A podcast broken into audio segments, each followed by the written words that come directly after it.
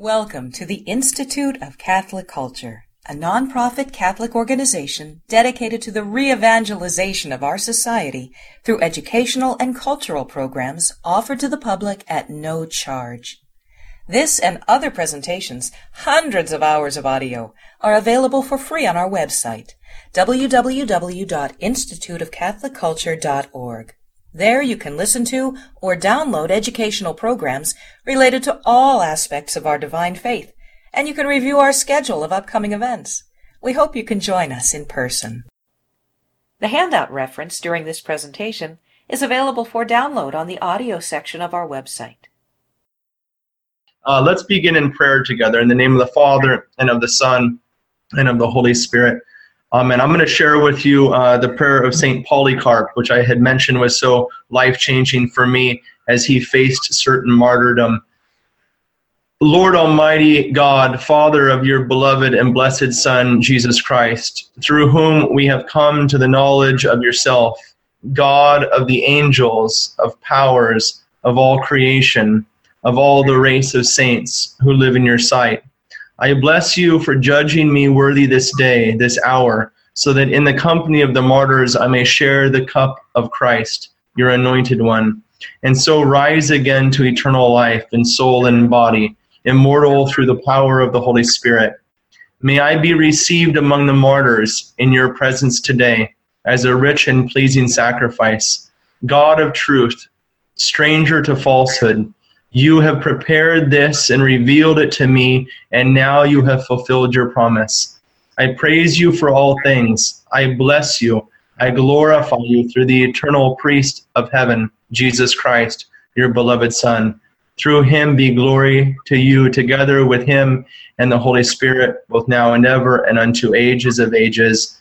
Amen. In the name of the Father, and of the Son, and of the Holy Spirit. Amen. Amen. Uh, tonight's event, uh, the Road to Nicaea, the Fathers of the First Ecumenical Council. So uh, we give a warm welcome back to Dr. Howell and uh, take it away. Great. Thank you, Daniel.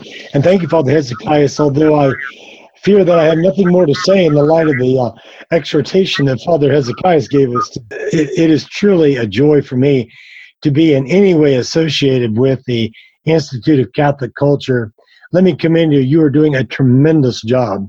And I love the way that you've set up this apostolate, this giving of this wonderful teaching over to many people um, and all free. Uh, may God bless you and, and increase your, your ministry throughout the world. I just feel privileged to be a part of it. Thank you, Dr. Howell. Tonight, I, what I'd like to do is to, to do three things this evening over this two hour period. One is I'd like to just recap very quickly what we have done, what we talked about last week, so that we can re enter with our thoughts, re enter into the flow of thinking that we began last week. And then the second thing I want to do is to go through some of the historical uh, material that led up to and came out of the Council of Nicaea. Now, that historical material is vital and important because the historical realities of the past in the church is, you might say, the data, it's the groundwork upon which the church enters into its theological reflection. But we always need to remember that theology can never be separated from a life of prayer. I think it was St. Gregory, uh, um, the theologian, who said that the one who prays is the theologian, and the one and the theologian is the one who prays. So prayer is ultimately our goal here. It's to learn more about our Lord. And so in entering into the divine life of God, we will hopefully, by God's grace, grow deeper in our faith and have that faith consummated someday in union with God.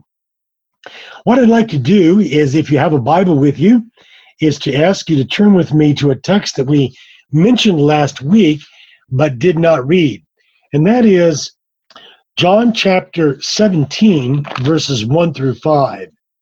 This again is a text that refers to the Trinity in a very roundabout way, but is nevertheless important for our understanding of how the doctrine of the Trinity developed. Now, John chapter 17, I should put this in context for a moment. This is what's been dubbed the high priestly prayer of Christ. It's the fullest prayer from Christ we have in the Bible. And this prayer was spoken on the last night of our Lord's earthly life before his death. It expresses what is at the very heart of Jesus, the God man. And it expresses for us both his desire and what should be our desire. The text goes like this When Jesus had said these things and lifted up his eyes, he said, Father, the hour has come.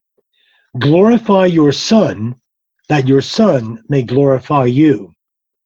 Just as you gave him authority over everyone, or over all flesh, that everyone that you have given to him, he may give to them eternal life.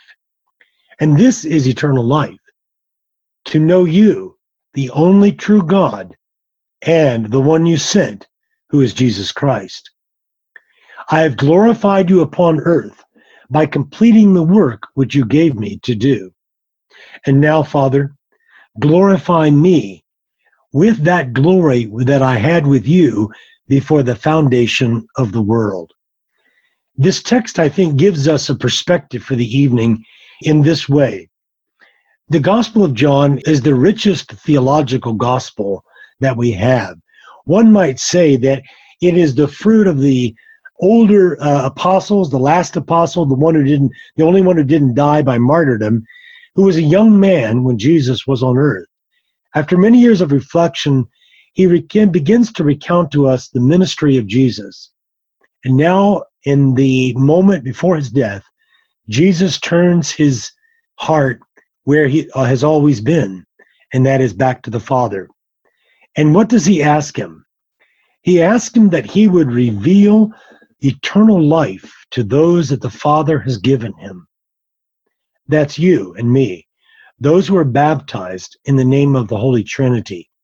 We are the ones that he wants to give eternal life to. But it's so easy for us, especially perhaps in the West, to think of eternal life as something that begins when we die, or that we begin uh, after Jesus returns. This, of course, is true, but it's not enough. The eternal life that Jesus speaks of here is not a temporal category.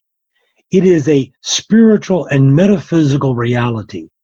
To know God Himself, which, when you think about it for a moment, has to be one of the most astounding facts of the universe. That human beings like you and me could actually know God, could actually live in his presence, could adore him, and be loved by him. As a father would take up his children into his arms and cradle them and cuddle them and tell them that he loves them, so the Father has done that. But the Father, of course, is invisible. So, how did he do that? And how does he do it? He does it by giving us his only begotten Son. And in that Son, we now can share in the glory of God. Now, glory is a very interesting and complex idea in the Gospel of John. We typically think of glory as being something like the glory of fame or the glory or honor that we get by something that we do or achieve. But in the Gospel of John, the glory, at least partially, it refers to the very being of God. God's very being, his nature, his divine nature, is in fact a glorious nature. And if we could only taste it or perhaps see it briefly, we would be overwhelmed by that glory because it would blind us by its intensity. That is the glory that Jesus seeks to return to. And so he says, Father, glorify me with that same glory that I had with you when I was the Logos, when I was the eternal Son, but before I took on a body and a human soul and became a man. What's so amazing about this text is it reminds us that now this is Jesus, the man, the God man, who's praying this. And in his life, he takes us up into his human and divine life and allows us to share in that glory. So last week, we talked a lot about the Old Testament and how it prepares for the New Testament uh, doctrine of the Trinity. I tried to emphasize that the Old Testament largely was silent about the nature of the Trinity, but it emphasized the uniqueness and the unity of God.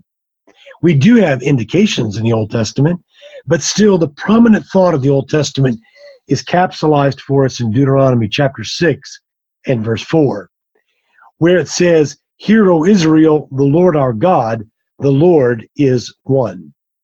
But as we go through the Old Testament and into the New Testament, we begin to see indications that this God that we thought perhaps was just unitary is in fact more. Now, God is a simple being, meaning not easy or not, not in some way simplistic, but God is simple in the sense that he doesn't have parts. You and I have parts. We have hands, we have faces, we have a soul, we have a mind. We have parts to us because we're composite beings. God, in and of himself, is not a composite being. He is eternally Father, Son, and Holy Spirit. And as we'll see later toward the end of our hours tonight, that that God lives a life by himself that is a sharing and a community of life and love. In case you forgot, to quote Darth Vader, that is your destiny. Your destiny is to live in that God. Now, last week, we went and talked a little bit about the second century fathers. We mentioned some of them and they're on the sheet, they're on page four uh, of your handout that I provided. And by the way, I should mention that the handout for tonight is the complete handout. It includes what we had last week, but it also has the new material for this week. So when I'm referring to something or reading something, I will try to refer to the page. Even though those pages are numbered, you can kind of leaf through them. What did we see in that second century? We saw that largely the church fathers like Polycarp, that Father Hezekiah mentioned, Ignatius of Antioch, and the Didache, they speak of the Father, Son, and Holy Spirit, but they speak of God not in any, shall we say, complex philosophical terms. Some terms we'll look at later tonight when we look at the Council of Nicaea. When we come to the end of that second century, we encounter the first, usually called the first Latin theologian of the church, Tertullian. Now, Tertullian is not a saint. Why? Because at the end of his life, he turned toward Montanism. But that did not involve a denial of the Trinity.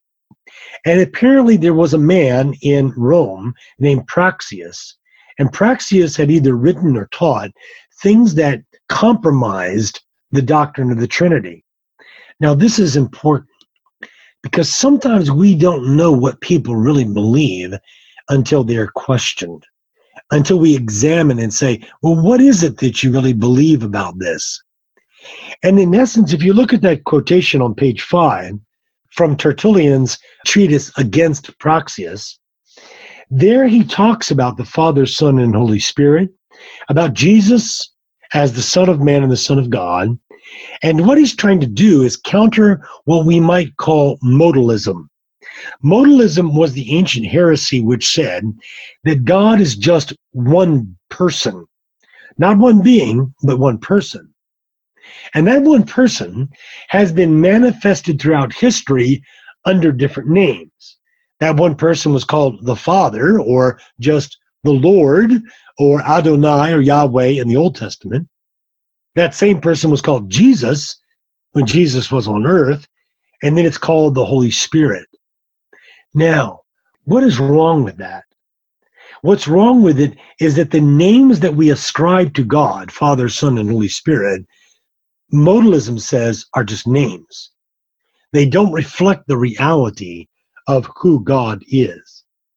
And the other thing that we noticed about that is that rightly, Tertullian says that Praxeas is, he called him a pretender of yesterday. In other words, he's not carrying on the apostolic tradition. And that is the job of the church. Neither Father Hezekiah or Daniel or me or any other teacher of the faith has the right to change the faith. We are simply to be faithful to what has been handed down through the ages. and why would we?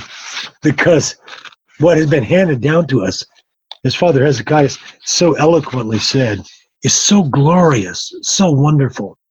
And the older I get, and the more I look at this world, this pagan world that we're living in, in America, North America, and Europe, I look out and I say, the world desperately needs this gospel.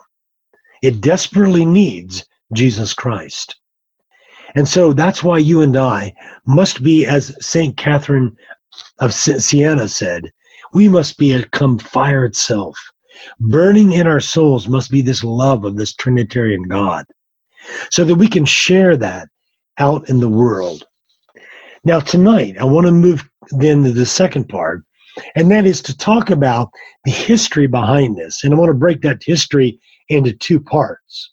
First, the time just before the Council of Nicaea, the late third, the early second, I should say, and then the third century, and then moving up into the fourth century in the Council of Nicaea.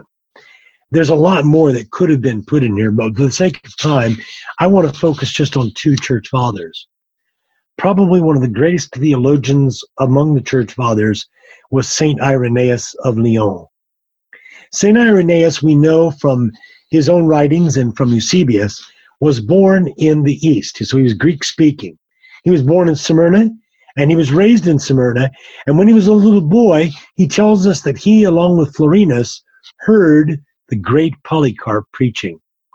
And he says that even today, now as he's an older man, he can still hear the preaching of uh, Polycarp ringing in his ears. And he exhorts his friend Florinus to remember that faith that was given. What's interesting about St. Irenaeus is that he goes from the east, the eastern part, the Greek speaking part of the church, to Lyon in Gaul or what is modern day France. And I've never been to Lyon, although I hope to go. And I'm sure there must be some monuments there to this great saint of the latter second century and early third century. St. Irenaeus wrote this famous book called Against Heresies. And in this book, he fought against something that was kind of a development of Docetism earlier that St. Ignatius of Antioch was fighting against. That heresy could be categorized as Gnosticism. And here's what Gnosticism said one of its points was that in order to be saved and to be in heaven, you had to have a special secret knowledge. You had to be one of those who had gnosis. The Greek word gnosis means knowledge. But what that meant was that some members of the Church of Christ might be excluded from the glory of heaven. And St. Irenaeus affirms that the faith that was given to the apostles and passed on through the time up to his time, that faith is for everyone. As the Second Vatican Council reaffirmed, we are all important members of the church. But what was that faith that he affirmed? Well, if you look on your handout, you will see there that I've quoted actually from a young Protestant scholar who has actually done a very good job of telling us about St. Irenaeus. It's one of the most recent books on Irenaeus on the Trinity. It wasn't that long ago that you might hear a early church scholar say that Irenaeus had what they would perhaps say, trying to be nice, they would say a sub Nicene view of the Trinity. And what that means is that he didn't really view the Trinity the same way the Nicene fathers did. Well, I suppose we'll never know that for sure until we get to heaven.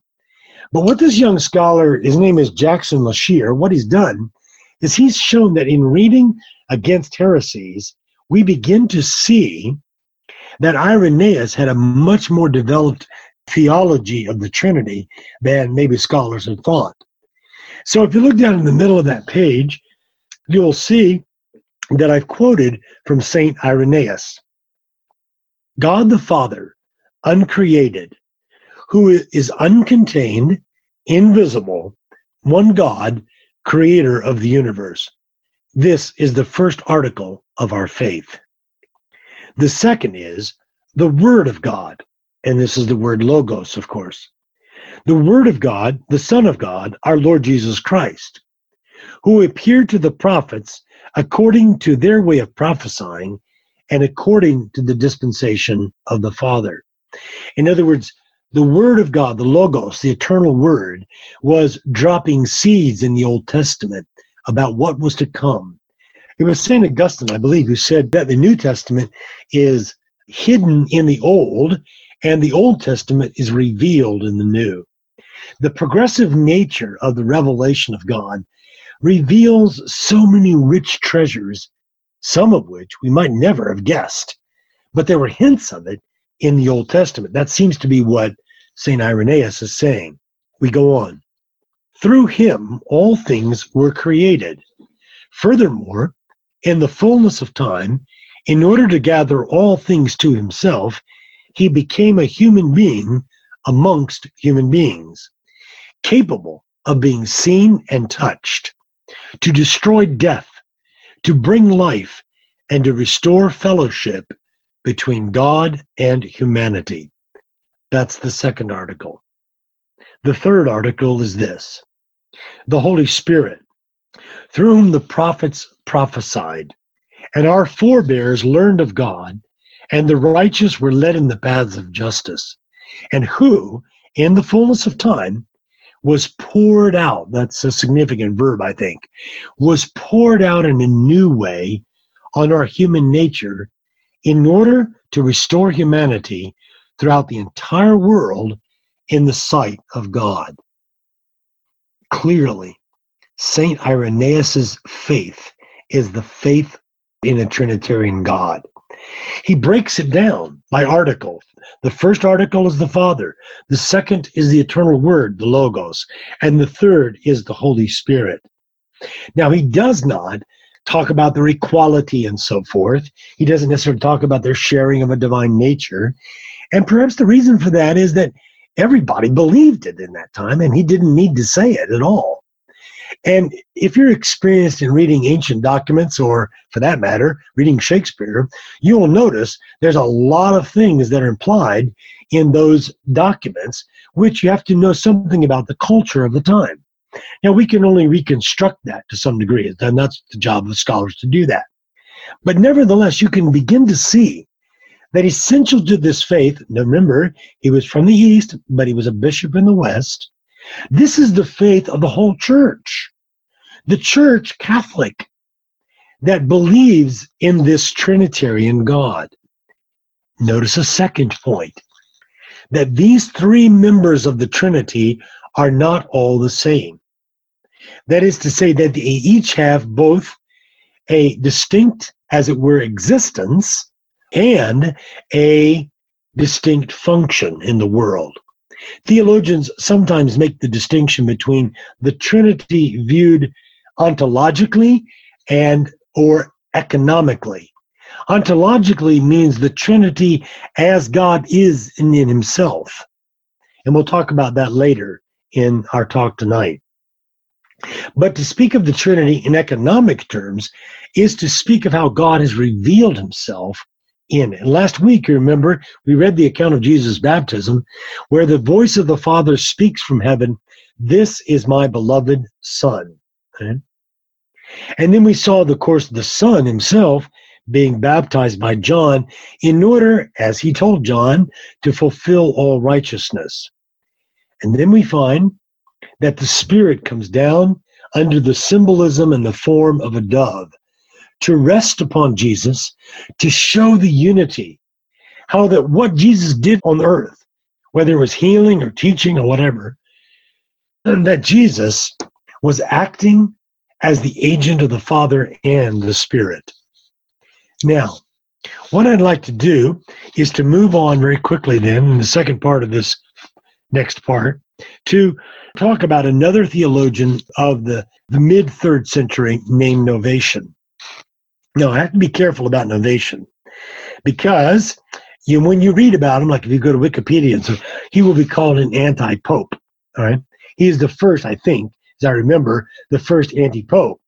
In other words, that means that he was tried to become the bishop of Rome when I think it was Cornelius was the Bishop of Rome, or maybe it was Fabian before him.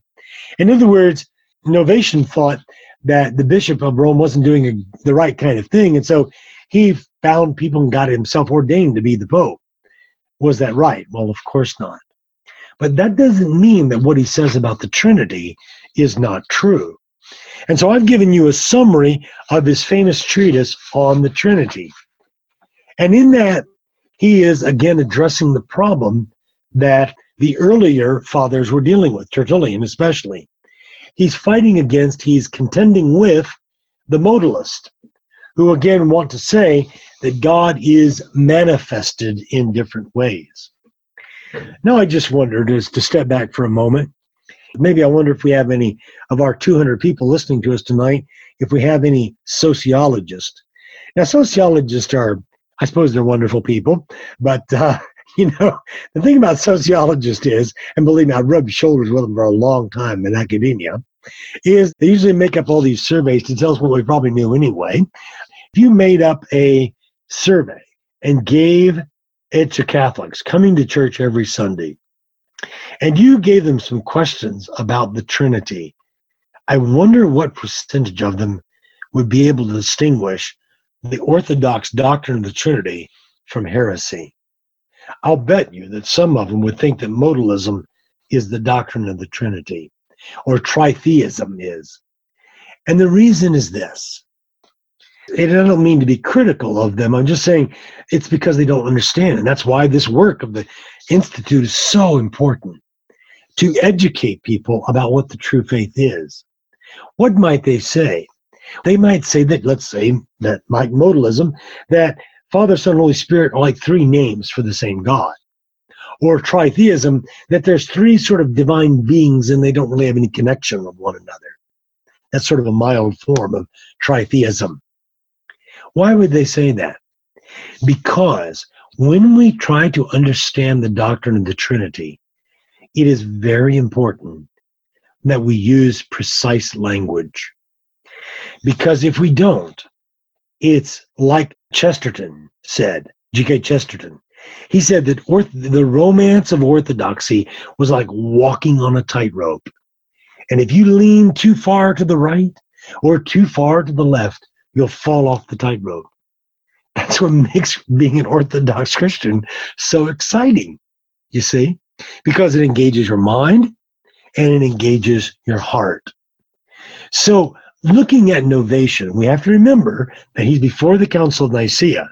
So he doesn't have that precise language just yet, but he has so many things that are valuable. So if you look at page seven on the handout, you'll notice that he talks about God in some very interesting ways.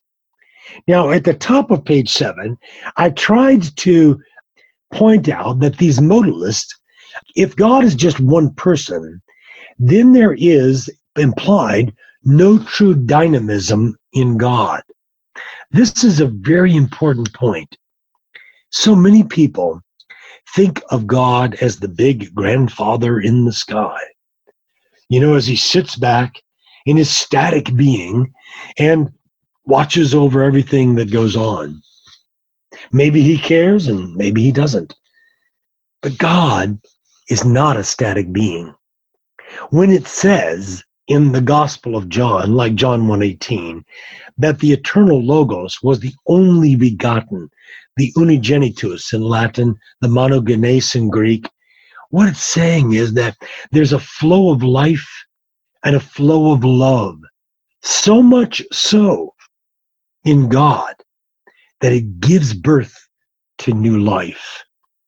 Now, the Eastern Fathers of the Church, and I haven't really quoted many of them here tonight, but the Eastern Fathers of the Church tend to emphasize that God, in being this being who is dynamic, is one who, in generating the Son, is the source of all life in the Trinity.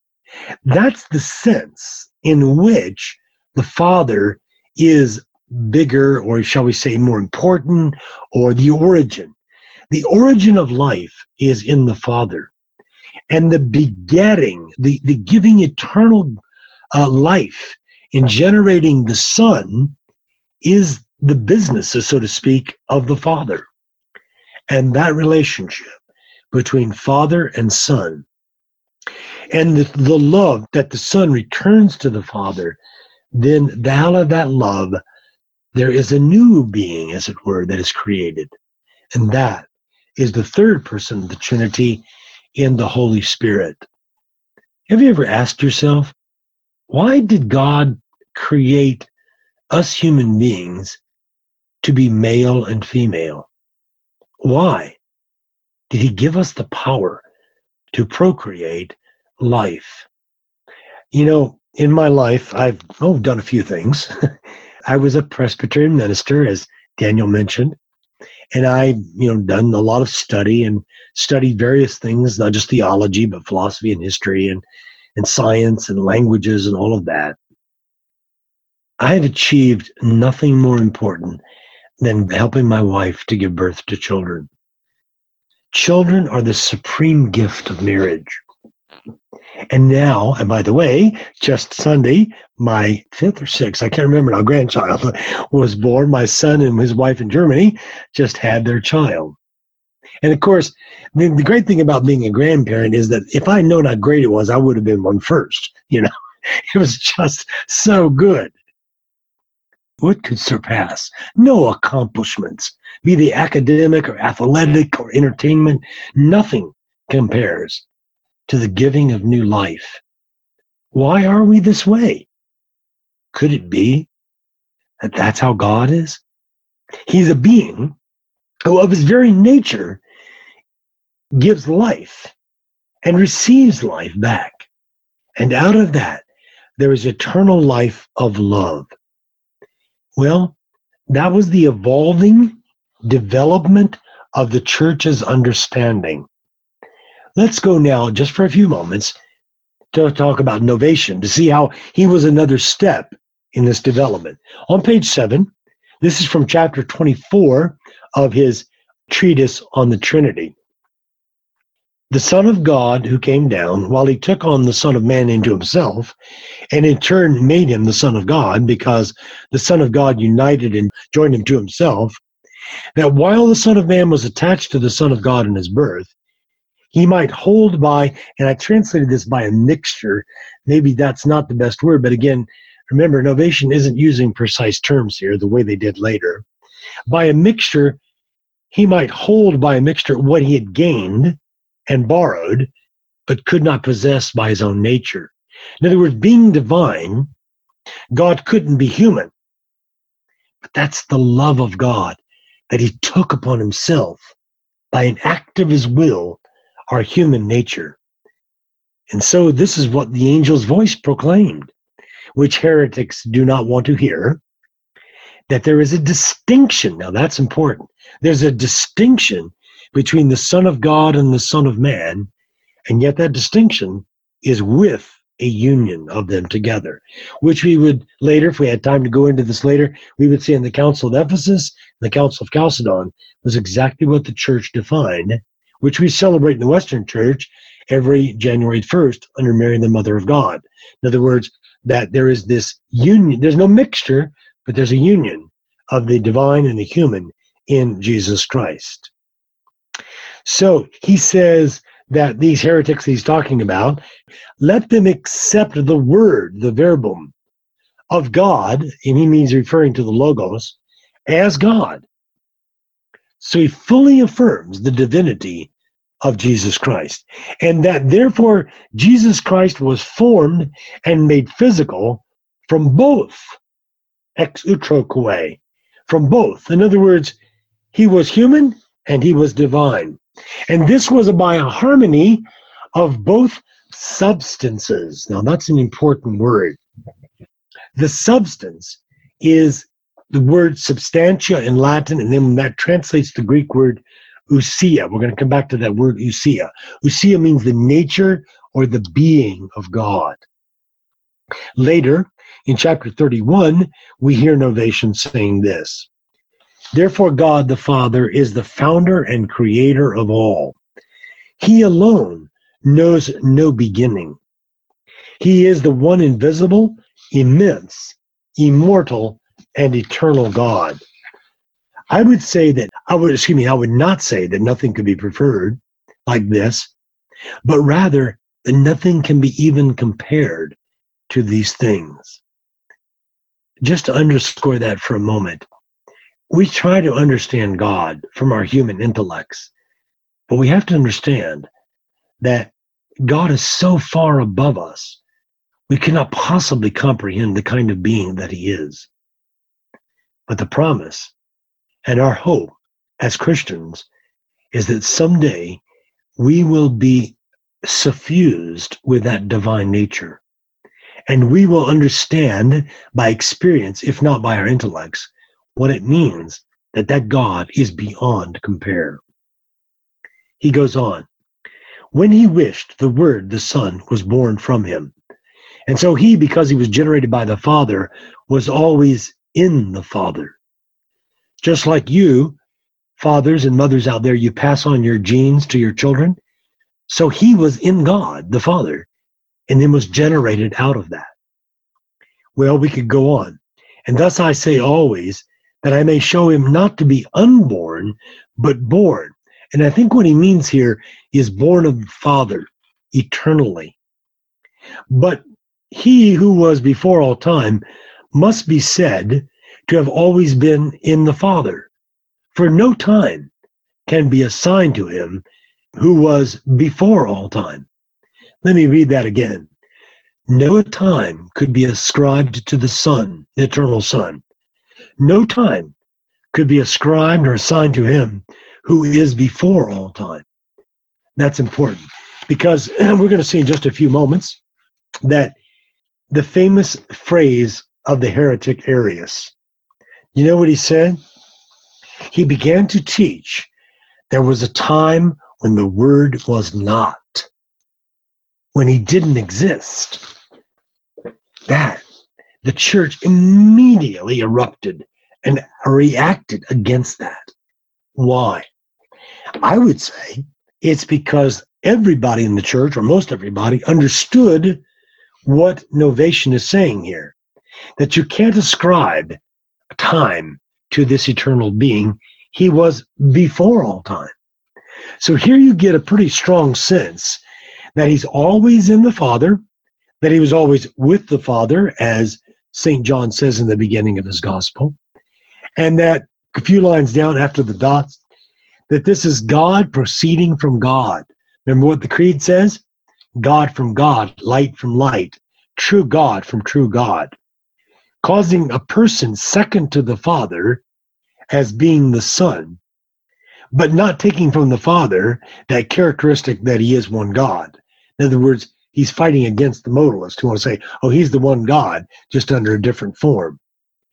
If he had not been born, compared with him who is unborn, and equality being manifested in both, he would make two unborn beings, and thus would make two gods. In other words, the eternal word is generated from the Father because was, his being was in the Father, but it's not as if he was independent from the Father. And that is the beauty of our Trinitarian faith. That the beings of the Father, Son, and Spirit, these three persons, are interdependent in a, well, I guess the only word we can say is mystical way because they share so deeply in the life of one another. Now, a few minutes ago, I spoke about husbands and wives in, in the sacrament of marriage. And that is the goal of our marriages to reflect that communion between the Father, Son, and the Holy Spirit. In that regard, I would strongly recommend the uh, Theology of the Body lectures of St. John Paul II. St. John Paul gave these theology lectures uh, back in the 1980s in order to underscore the Trinitarian foundation of the sacrament of marriage. And thereby, he lifted in our awareness the sacrament of marriage in a way that perhaps had not quite been done before that. They are beautiful lectures and they are tremendously insightful about human nature. So I strongly recommend to you that If you want to do some more study, study the Theology of the Body lectures from John Paul II. Okay, that is the first part of the history of about the third century. Now we come into the early third or early fourth century. And if you turn to page eight in your outline, we'll talk now a little bit more about the Council of Nicaea. I think in order to understand this in a truly human sense, we have to take a step back for just a moment. And we have to remember what was taking place on the ground, so to speak, in the actual history of the church at this point. By this time, churches certainly had been built in various parts of the Roman Empire. But by and large, Christians were left alone by the Roman authorities, except for sporadic kinds of uh, persecutions here and there. In the mid third century, that changed. And I'm going to go from the mid third century, around the year 250, and I'm going to describe that. And then I'm going to jump to 50 years later during the time of Diocletian, the emperor. Around 40, 249 and 250 AD, this was the time that St. Cyprian was the bishop of Carthage in North Africa. And Cornelius was the bishop or the pope in Rome. Decius, D E C I U S, Decius became emperor in the year 249. He had been a military man and he was deeply concerned about something. You see, the Roman Empire was beginning to crumble and to fall apart. And he wanted to bring people together and some kind of common commitment or faith or whatever to unify the empire again. Now, the significance of this is that he didn't want to persecute the Christians per se. He just wanted the loyalty of everyone about him. So, what he did was he made a decree which said not, not just in one place or this place or that place, be it Smyrna or Rome or whatever, but all across the empire, everyone had to show their loyalty by sacrificing to the emperor. Now, I want you to understand this from both the Christian point of view, but also from Decius' point of view or the Roman point of view. The Romans didn't care about the details of the Christian faith. They didn't even understand them. Then earlier, they had accused Christians of being cannibals because they ate the body of their God. And they accused them of cannibalism because they loved their brothers and sisters. You see, that shows how little they understood the faith. What did they want, and why is this relevant to us? What they wanted was socio political conformity.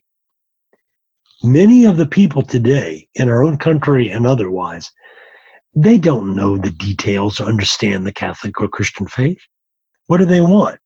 They want political conformity.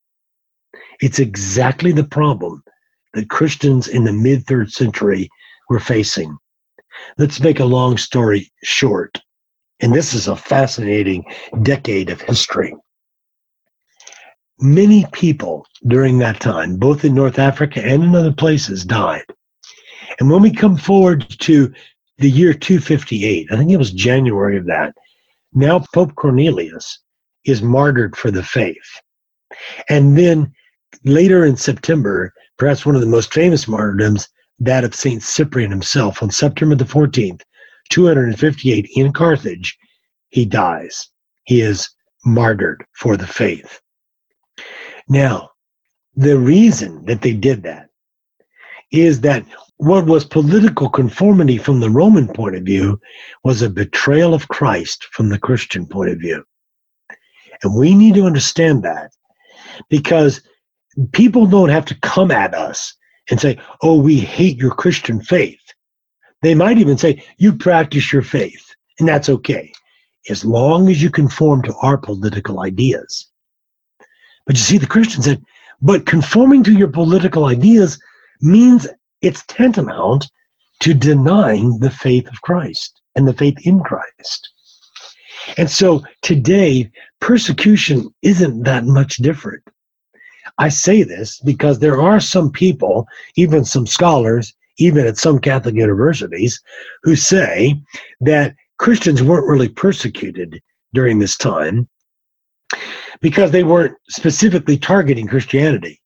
Well, maybe they weren't targeting Christianity, but what they were targeting was Christians by virtue of asking for this political conformity. Now, you might ask, what does that have to do with the Trinity? Many people apostatized during those persecutions. They left the faith. And the reason they did was why the Institute of Catholic Culture exists. They didn't understand the faith. And therefore, they didn't embrace the faith. They didn't hold it dear. And so, if we fast forward now to the beginning of the fourth century, around the year 303 or so, we hear now the next great persecution, the empire wide persecution of Diocletian. And we know from martyrs' accounts that there were many, many martyrs for the faith during that time. Diocletian reigned from 284 to 305. And during that time, as you can again read online, you can go on and see all of the martyrs that died. In 305, his successor was Constantine. Now, Constantine was not a Christian, but his mother, Helen, was a Christian. And in fact, that's how we got the relics of the true cross, was because Constantine, out of deference to his mother, gave her Roman soldiers to go to the Holy Land and to find the true cross. There's this famous story, and some people have doubted its authenticity, and we don't really know whether it's true, but it's a good story to tell in terms of getting the point across that there's a bridge in Rome, in the north part of Rome, called the Milvian Bridge. And I've been there. And in the Milvian Bridge, or at the Milvian Bridge, of course, long before they had modern warfare, they had to cross the bridge because Licinius, who was the Eastern Emperor, and Constantine, who was the West, they were going to battle one another for supremacy. Then, what happened was the night before the battle was going to come, Constantine supposedly had a dream. And in this dream, God, whoever was the angel that revealed this to him, said the sign of the cross in his dream in the sky and repeated the words in hoc signo vinces or vinces. In this sign, you will conquer. The next day, Constantine was so taken by this dream that he had that he ordered that all the banners that the Roman soldiers would hold to show that they changed the sign of Rome to the sign of the cross. And then Constantine and Licinius went to battle, and I don't recall if I ever knew the actual outcome of the battle, but in the outcome of it, both Licinius and Constantine agreed that there needed to be a stopping of the persecution against the Christians. So, for the first time in Roman history, in what was called the Edict of Milan or the Edict of Toleration, Christianity came out from the underground. Now, Christians could live and work openly. There were undoubtedly churches still in Rome. For example, if you go in Rome, uh, not far from the Colosseum, you can go to the Church of St. Clement. And in that church, there are three, at least three, as I remember, three levels of it. It's about a 12th century basilica that's there. And then below that is a 4th century basilica. And then below that was where the um, Mithraic religion worshipped and then it was taken over by Christians later. So there were churches in Rome, but they weren't too visible in the Roman Empire. By this time, by the way, by the time of Ignatius of Antioch, even in 107 AD, the Colosseum had been built because the Colosseum started to be built in the 80s of the first century. So people knew the Christians were there, but they were still kind of underground until the Edict of Milan. Now, it's worth pointing out at this point that before this time, Christians had viewed the Romans in general and other people around them as sort of the battle for Christians was on the outside of the church. In other words, the church had its true enemy on the outside. Now, as we've seen in the case of Novatian, the case of Tertullian, there were also heresies from within, and the church has always been plagued by heresies, no less today than then. But nevertheless, the perception, I think, was that it's the Romans we really need to worry about. And the Romans, by that I mean all the people who were the pagans outside the church. Now comes the Edict of Toleration, and Christians can be very open about their faith. Now, if I may, you might say spiritualized for just a moment, this is so characteristic of the devil's tactics. If he can't attack the church from the outside, what does he do? He begins to attack the church from the inside. And so, down in Alexandria, the great city of Egypt that Alexander the Great began to have built, by this time, it is a great city with a great library. It's an educational center. There's a catechetical school, even going back as far as Origen and uh, and Clement of Alexandria. Now down in Alexandria, there is a presbyter named Arius or Arios in Greek. And what does he begin to teach? There was a time when the Logos was not. In other words, instead of the Logos being eternal, the Logos now was created. This, of course, is what modern Mormons and modern Jehovah's Witnesses believe. The Logos is not eternal. And it's fair to say that a firestorm broke out in the church about this. Why? Because even though perhaps the, the simplest of Christians, meaning those that were uneducated and so forth, even though they could not articulate why, they knew that something was wrong. Many centuries later, in the 19th century, John Henry Newman will talk about the, the sensus fidelium, the sense of the faith that the faithful often have. Did you realize that, as we'll see a little bit later after the Council of Nicaea that at least half of the bishops of the church were heretics. They abandoned the, the Nicene faith and became semi-Arians and other kinds of uh, variations on on the Nicene faith. Some of them, while still professing that they believed that faith. That's where Saint Athanasius is going to come in in just a moment, and where Saint Hilary is going to come in in the West. But the important thing to remember is this. We'll describe, when we come back in just a moment, we'll describe the Council of Nicaea for you. But remember this that the central issue here is that Arius is teaching that the Logos was created and therefore not eternal. If he was not eternal, then it's clearly he was not fully God with the Father. Why is that important? At the end of our next hour, we're going to take about 15 or 20 minutes to reflect on the practical importance of this. And essentially it comes down to this. This is what St. Athanasius so beautifully and so wisely taught us. That if the Son, the eternal Son, was not fully divine, then what that meant was that if let's say he was 99% equivalent to the Father, then how much could he save us? He could save us 99%, but he could never take us back to God. That's not salvation at all. Because to be only 99% of the way there is not to be there at all. So you see, that's why the Christians reacted against Arius so strongly, because they knew that it wasn't just a matter of some arcane, esoteric, theological arguing. It was about the very nature of our salvation. Let's take a break for just a moment, and then we'll come back when they tell me to. I think I'll re-enter into our thoughts together by telling you a story, a true story that happened to me about seven or eight years ago.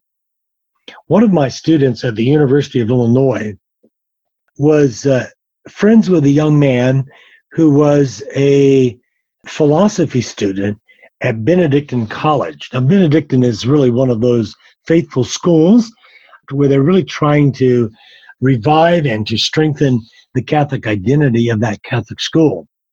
This young man was struggling with questions of faith, and it's easy to do that in philosophy because philosophy is the deepest form of human knowledge they can possibly have, and it oftentimes raises difficult questions.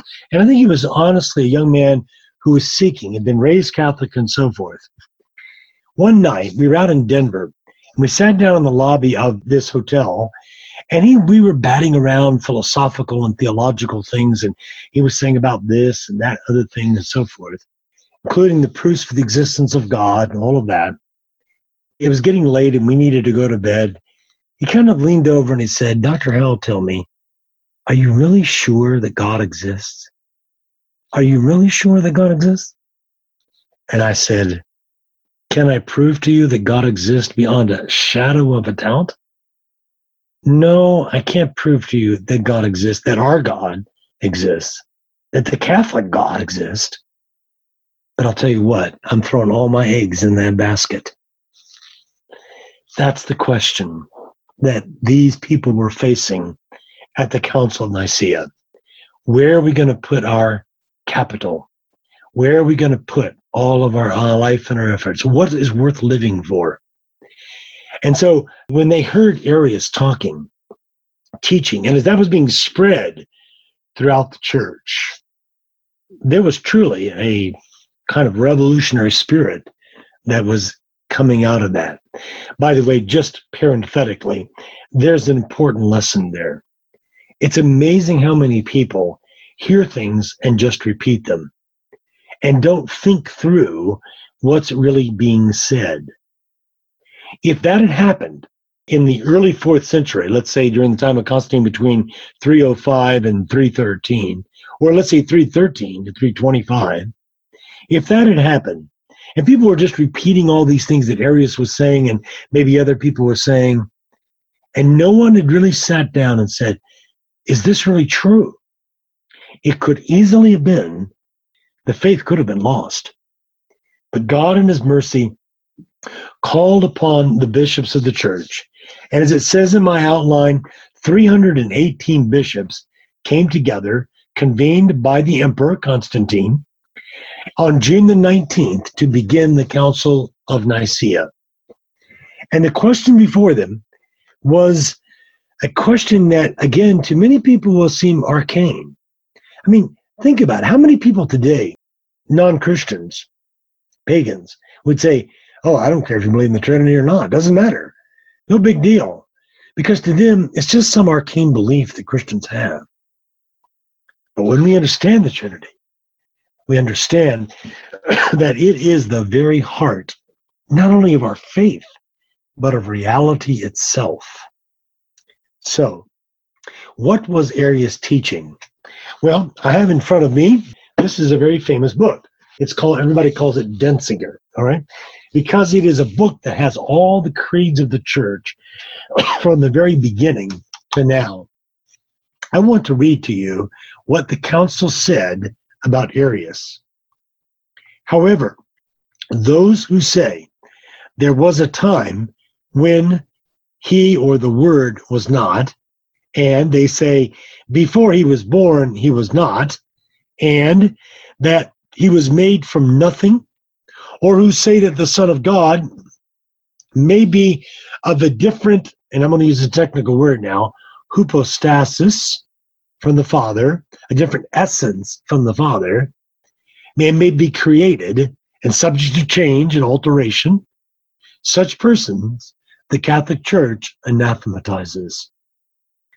That summarizes the teaching of Arius.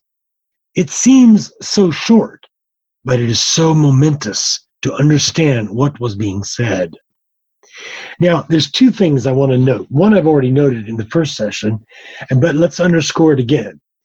That for Arius, what he was teaching implied that the eternal word, or the word of God, the Logos, was not in fact eternal. And therefore, couldn't be equivalent to God. But let's say, for just a moment, that someone out there said, well, okay, he is eternal. Is that okay? What the council also says is that it's wrong to believe that this eternal word was of a different substance or hypostasis from the Father. Now, the word hypostasis is a Greek word that will later be used again in the Council of Ephesus and the Council of Chalcedon. And this is where we speak of the hypostatic union. The hypostatic union means that there was a hypostasis of the Son, of the eternal Word, to which a human nature was joined. And there we have the absolutely unique in all the universe a being who where divinity and humanity are not mixed but joined. Joined in his hypostasis his we would say today his person so that he's two divine natures in one person. Now that's a little bit later but you can see how what happened later had grew out of the controversies that began with Arius. Now, it might seem a little bit redundant if you're a faithful Catholic, but I want us to take note tonight of what these words are saying. The Creed says that we believe in one God, the Father Almighty, the Creator of all things, visible and invisible. We believe in one Lord, Jesus Christ, the Son of God, the monogenes, the only begotten, generated from the Father. That is, from the being of the Father. And then it has this famous phrase we say every Sunday God from God, light from light, true God from true God, begotten, not made. That phrase is key. That he was begotten, not made. In other words, the Father didn't one day in eternity say, I believe that I will now create the Son. I believe now that I will generate a new being. In other words, the eternal Word of God does not exist because the Father willed him to exist. He exists out of the very being of the Father. Let me give you an analogy. The words that I'm using right now, the thoughts that you are having, are a result of your volition, of your choice. But there are things going on within your body that we call in the autonomic nervous system that are automatic, right? You breathe. You don't think about breathing, you simply do it. It's part of your being to do that until life is taken from you. In the same way, the eternal word was not a result of the Father's decision to create. The eternal word is eternally part of that, you might say, autonomic nervous system in God. He flows from the being of the Father. But then it goes on begotten, not made, and then it says it again one in being with the Father. Now, let's think about that for just a moment. This is in the original Greek, and this, by the way, is on your sheet, the handout that I gave you on the first page. I gave you several technical theological terms that are important here. This word is crucial. When it's translated one in being with the Father, the Greek word is homoousion to patri. Homoousion. Like the word homogeneous, homo means the same. And in Greek, there are two words that are very closely pronounced. One is homoousion, and the other is homoiousion. Homoousion means the same being. The homoiousion means a like being. So there's a world of difference between this, and this is what the Council Fathers understood. If we say that the eternal Word of God, the Logos, even if we say that he is eternal, is just a like being like the Father, then again, he can only make us like God, but not bring us to God. We'll come back to this in just a moment, but think of it this way. What is the most precious thing to you in the world? What do you cherish more than anything else? That's a difficult question for us to answer because we're such fickle human beings. We tend to value many things. But in the being of God, the Father has such a cherishing affection for his eternal Son that, as it were, the thoughts of the Father cannot be imagined apart from the Son or the Son from the Father. What we'll see at the end of our evening this hour is that you and I are then taken up into that being of God, and we experience the fullness of his divine life in us. This is the doctrine of deification or divinization that we find within the church. Now, it's a little bit more complicated than that, but I'm not going to go into that right now. The next part of the creed that we say every Sunday reminds us of this that this being through whom all the world, all the universe, in its 14.3 billion light years away, all of that came into being through him. And then we turn our thoughts from the ethereal to the earthly. And he says, For us men and for our salvation, he came down and became flesh. Echoing the words of John 14, the Logos became flesh and tabernacled among us. Let me stress that I translated the Greek word skenoo there. He tabernacled among us. Some versions will say he pitched his tent. Almost all scholars of the Gospel of John recognize that John here is using a vocabulary which alludes to the tabernacle of the Old Testament, which was the supreme expression, and then later the temple, the tabernacle and the temple, the supreme expression of the presence of God in the world among the chosen people of Israel. So, that eternal glory that Jesus spoke of in his high priestly prayer, that what he had before the foundation of the world has become flesh and was made man, and then suffered and rose again on the third day. He ascended into heaven and will come again to judge the living and the dead. What was this great achievement at the Council of Nicaea? In a very relatively short creed, they gave us a creed that changed the world. Oh, Ken, you're being too flowery. You're saying that this had some great impact upon the world. Did you realize that Europe would not have been what it became?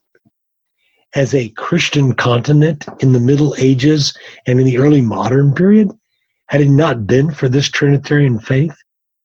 And that is why we will see that St. Athanasius in the East and St. Hilary in the West were so fervent to defend this Nicene faith because they realized that if this faith was given up or was compromised in some way, what we would have is the demise, not just of a faith of a few million people, but the very collapse of civilization. Oh, now, Ken, you're being too extravagant in your descriptions, right? No, read Pope Benedict XVI.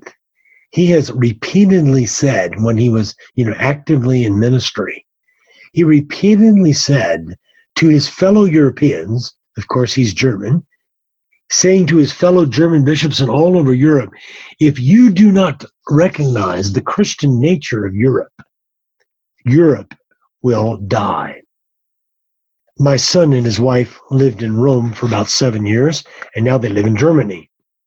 And my son speaks five languages and he travels all over Europe and so forth. And he tells me that what Pope Benedict was talking about is really true.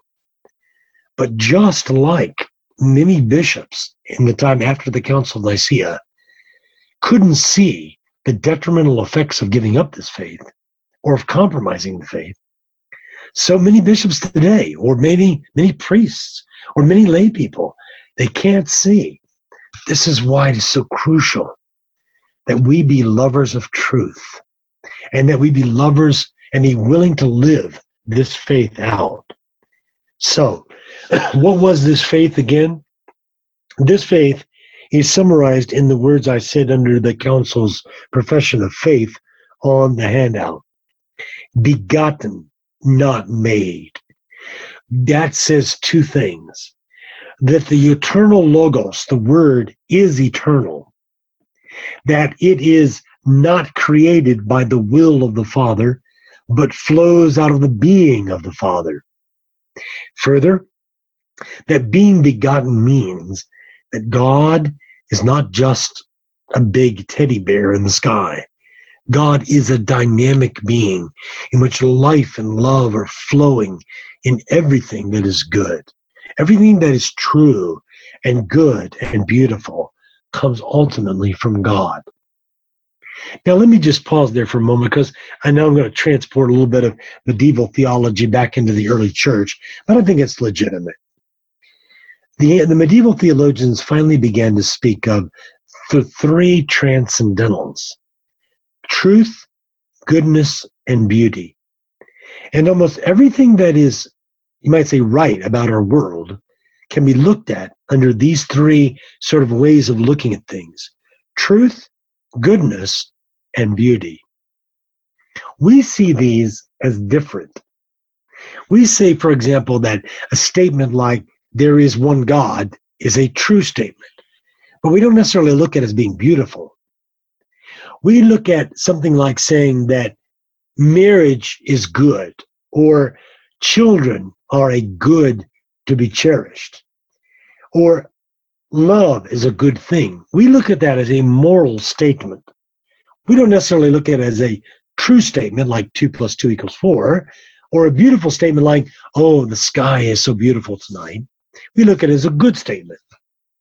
If we could stand somewhere, let's say, before the Matterhorn or where I grew up in Florida, you can see if you go out and look over the Gulf of Mexico, where I used to go as a boy, you could see the sun going down over the Gulf of Mexico at night. And it's a beautiful scene. But I wouldn't have ever said as a boy, oh, that's true or that's good. Maybe good, but not in an ethical sense. We use truth with respect to facts, like 2 plus 2 equals 4. We use good with respect to moral judgments, like loving your neighbor as yourself is good. We see beauty as something that has an aesthetic quality about it. But if all of these wonderful, let's just call them virtues for now, if these three virtues or these three transcendentals came from the being of God, then ultimately truth, goodness, and beauty all converge into one being who is God. Think of the most beautiful thing you've ever seen in your life, the most beautiful music you've ever heard. You ain't seen nothing yet. You wait till you wait till you're in God. Wow, is that going to be beautiful? Is that going to be good? And is that going to be true? And when you know truth, it sets you free. When you know truth, it allows you to begin to even desire to be good and to even appreciate the beauty around you. The Council Fathers, through the guidance of the Holy Spirit, remind us that this is God and that He is a dynamic being in which truth and goodness and beauty are shared among the members of the Trinity. This is the eternal generation of the Son. This is what it meant God from God, light from light, true God from true God. Now, one final philosophical point why this is important. You see, the Council Fathers lived in a time when there were some pagan philosophers, particularly what were called the Neoplatonists. The most famous, of course, was Plotinus, and then his students, Porphyry and Iamblichus. Now, Neoplatonism was uh, not completely wrong philosophy, and in fact, it influenced St. Augustine tremendously. He says in the Confessions that he began reading Cicero's Hortensius, which is now a lost dialogue, but he began to read the Neoplatonists, and he said that they found things that are true about God. But there's one thing that they didn't understand about God. Unlike Plato, their great philosophical grandfather, the Neoplatonist thought of reality as divided or in a increasing scale toward what they called unity or the one. Some beings were closer to that one and some were far away. And can you imagine? Can you guess who was far away? Yes, you and me. Why? Because we are material matter. And like the Manichaeans, they thought of material matter as being bad. In order to have salvation, you had to escape that material matter. Now, never let it be thought that that's Christianity. That's not. Christianity does not condemn the material world.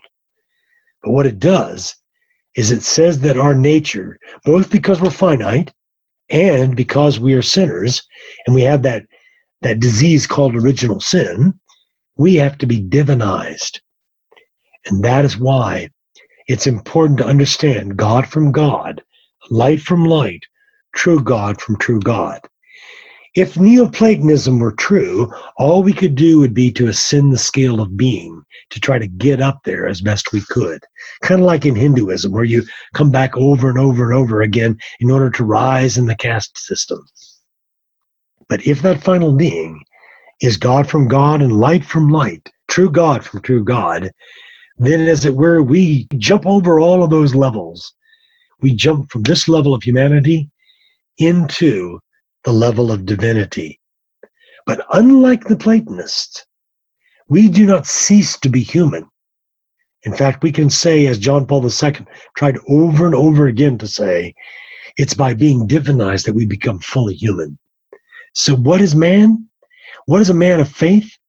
It's a man that's fully alive as St. Irenaeus said. That's what it means to be saved. And that is why these council fathers, I think beyond their own ability, by the guidance of the Holy Spirit, maintain this faith for us. That logos is not a different substance, a different kind of being from the Father. He is the same. He is homoousion, not homoiousion. He is a same substance as the Father. Well, the council was over. And just as a historical uh, matter of learning something from church history about the way things go, you would think, okay, well, they all gathered at Nicaea and they made this wonderful creed and they went out to all their churches and they preached it, and Arius was gone and all was rosy and wonderful. Uh, it took another 75 or 80 years, well, 50 years, until the Council of Constantinople, which we don't have time to think about tonight. But the Council of Constantinople in 381 was a consummation of the Council of Nicaea, where then people began to ask, well, then where does this leave the Holy Spirit? And so at the Council of Constantinople, the first Council of Constantinople, that's where they defined more clearly the substance, the being, and the ministry of the Holy Spirit.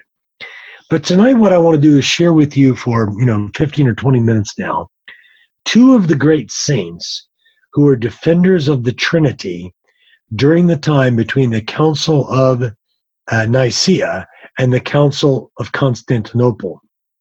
But do not think for a moment that these were the only fathers. In fact, next week, I've been invited to go to a Greek Orthodox church because there is a in, in my town where I live here in Illinois. There, I'm very good friends with the, the priest of the Greek Orthodox Church, And because I translate a lot from ancient Greek and from the Greek fathers, uh, we've become very good friends. Well, next week is their Feast of the Three Hierarchs. That's St. Basil, St. Gregory the Theologian or Gregory of Nazianzen, and uh, Basil's younger brother, St. Gregory of Nyssa. All three of these men, but especially the latter two, were tremendous theologians and defenders of the Trinitarian faith. And they weren't the only ones, but they were important ones. Just parenthetically, by the way, if I could remember the name of the theologian in Rome, I can't remember his name now. He's a young man, he's in his early 40s, and he is a brilliant theologian. He was a PhD in physics and then started studying theology, and he is a Julio, not Julio, Julio, that's his first name. I can't think of his last name. He teaches at the University of Holy Cross in Rome. And he has done a lot of study of Gregory of Nyssa. And he's written about Gregory of Nyssa's theology of the Trinity. So when I get his name back, my my my son is good friends with him. That's how I got to know him. Uh, I'll get it to you, but I'm just using that as an example. There's so much more to explore about this, about the Trinity, and this one theologian has delved deeply into the writings of Saint Gregory of Nyssa to try to explain and bring out more what his teaching about the Trinity was. If you want to become a deep thinking and praying Christian, you want to understand these things more. And you might be surprised at how much there is to understand. There it is. Giulio Maspero, that's his name. Father Maspero is a, uh, a Opus Dei priest and a wonderful man and a brilliant theologian. All right, back to the main theme now. These two great defenders of the faith. The one that a lot of people know about is St. Athanasius. St. Athanasius was a young priest that served his uncle, who was the bishop of Alexandria at the time of the Nicene Council. The, the uncle's name was Alexander. And Athanasius, his nephew, accompanied him to the council. So Athanasius, as it were, probably heard all the deliberations, all the speeches, all the wrestlings that took place in those 318 bishops. Later, as he went back to Alexandria, and of course, remember, that's where the heresy originated, was in Alexandria, he began to teach the faith. And I have no doubt in fact, we know that he was banned from there many times after he became the bishop. He was banned, I think it was like four or five times from Alexandria by the authorities. Maybe it was the emperor, I can't remember which. But he did not waver for a moment in his defense of the faith. Let's read the quotation that's here. And there's many quotations. His most famous writing is called On the Incarnation of the Word and that maybe it's Incarnatione Verbi in Latin. You maybe want to read that. It's on the internet in English, and uh, you're certainly encouraged to read that. But I've just taken one quotation for the sake of time. Here's what he says in one one of his letters Light, radiance, and grace are in the Trinity and from the Trinity. It will not be out of place to consider the ancient tradition, teaching, and faith of the Catholic Church. I guess being a, something of a historian, I like that emphasis. In other words, you see how he's saying? We're just preserving what was already there, which was revealed by the Lord, proclaimed by the apostles, and guarded by the fathers. For upon this faith, the church is built. And if anyone were to lapse from it, he would no longer be a Christian, either in fact or in name. Skipping forward in the letter, he says, We acknowledge the Trinity, holy and perfect, to consist of the Father, the Son, and the Holy Spirit. In this Trinity, there is no intrusion of any element, any alien element, or of anything from outside, nor is the Trinity a blend of creative and created being. Because in essence, if Arius had said, Well, I still believe in the Trinity, I just believe that there's a created being in the Trinity, that would still be contrary to the historic faith. There's no blend of a creative and a created being. It is a wholly creative and energizing reality. Now, I have to apologize to you. I should have gone back and looked at this in the Greek text to see what Greek word was being translated by energizing. It could be two words. It could be energeo, from which we get the word energize, or it might be zoe poeo, which means making life. But in either case, what it's saying is, again, that God is not just creative in the sense of bang, he created something and there it was. What it's saying is that God infuses himself into the world. God is not out there. God is right next to you. The problem is you can't access it. Because you see, you live in three dimensions. God is in the fourth dimension. But if you could open the door to that other dimension, you'd be with God. The church teaches and has taught for a long, long time that God dwells in every particle of reality. Let me give you an analogy. I wonder how many of you out there have read The Lion, the Witch, and the Wardrobe by C.S. Lewis. And if you haven't, put everything down and go read it tonight. Or maybe read it to your children or your grandchildren. In the story, remember the children during the wartime of, of the Second World War, they have to go out and live in the country so they're not in, in danger by living in London. They go out to the old professor's house and the old professor says, Oh, yes, you know, you're free to roam around wherever you want to in the house. And so they decide where we're going to explore this big mansion that's out there in the country. And they're going to play kind of like hide and go seek. And they go around. And the youngest child of the four, Lucy, wanders into this room, and there is a wardrobe. Now, wardrobe, we don't call it that in America. It's like a, a freestanding closet, right? And so she figures that that would be a good hiding place. So she gets into the wardrobe. She, she's going to hide as she gets into the wardrobe, she turns around, so to speak, and looks out, and whoa, there's a whole nother world that she knows nothing about. And of course, she's enticed, so she gets out of the wardrobe and goes into Narnia, the world. Heaven is like Narnia. It's just on the other side of the wardrobe. It's just on the other side of our experience. And God is in that place that God who is Father, Son, and Holy Spirit, that God who is the creative, the only creative and energizing reality. To go back to our quotation, it is a wholly creative and energizing reality, self consistent and undivided in its active power. For the Father makes all things through the Word and in the Holy Spirit. And in this way, the unity of the Holy Trinity is preserved. You see, that was the real assault of Arius. It was on the assault of the unity of the Trinity, that they were one in their being. There would be others who would make assault upon the threeness of the Trinity. That was the modalist of an earlier time. And those modalists, by the way, would resurface later in history. Uh, just parenthetically, you know, I studied in a Protestant seminary.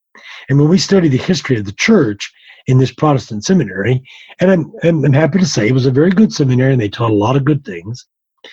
But one of the things that became evident when you're studying the 16th century in the time of the Protestant Reformation, you realize that there were people in the 16th century that were denying the doctrine of the Trinity. If you've ever heard of the execution of Michael Servetus in Geneva in 1555, when Calvin lived in Geneva, that was because he was denying the Trinity. The Trinity has often been under assault. The only reason it's not much under assault right now is nobody understands it. So how can they get assault what they don't understand? If they really understood it, they'd probably assault it. the Trinity then is this being who is, he says, made all things. This unity of God is preserved in the threeness of the persons. St. Athanasius goes on. Accordingly, in the church, one God is preached, one God who is above all things and through all things and in all things. Those of you that are Roman Catholic, like I am, you remember at the great Amen at the end of the Eucharistic prayer, through him, with him, and in him, in the unity of the Holy Spirit, all glory and honor is yours, Almighty Father, forever and ever. That you see has been a phrase that has reverberated throughout the history of the church. The phrase that this God is above all and through all and in all things. God is above all things as Father. He is the principle and the source. That's what I was talking about earlier when I said He is the uncaused cause. He's the origin of life within the Trinity. He is through all things. He through the Word. In other words, God's being permeates reality through the presence of the Logos.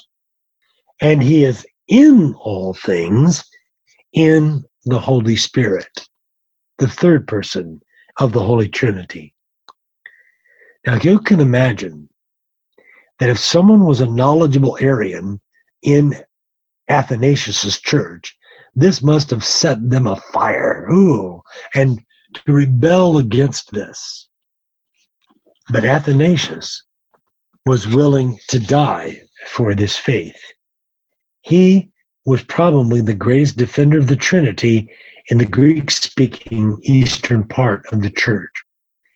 But he wasn't the only one. As I mentioned earlier, in the, in the East, there was Gregory of Nyssa and the younger brother of St. Basil the Great, and St. Basil's best friend, Gregory, who was mostly a monk, but for a while was the bishop of Nazianzus in, in Asia Minor. But now let's go to the western part of the church. And let's see another great defender of the church, Hilary of Poitiers. Now, his story is a very interesting one. And it's a little bit like St. Cyprian down in Carthage. Oh, and also like St. Ambrose.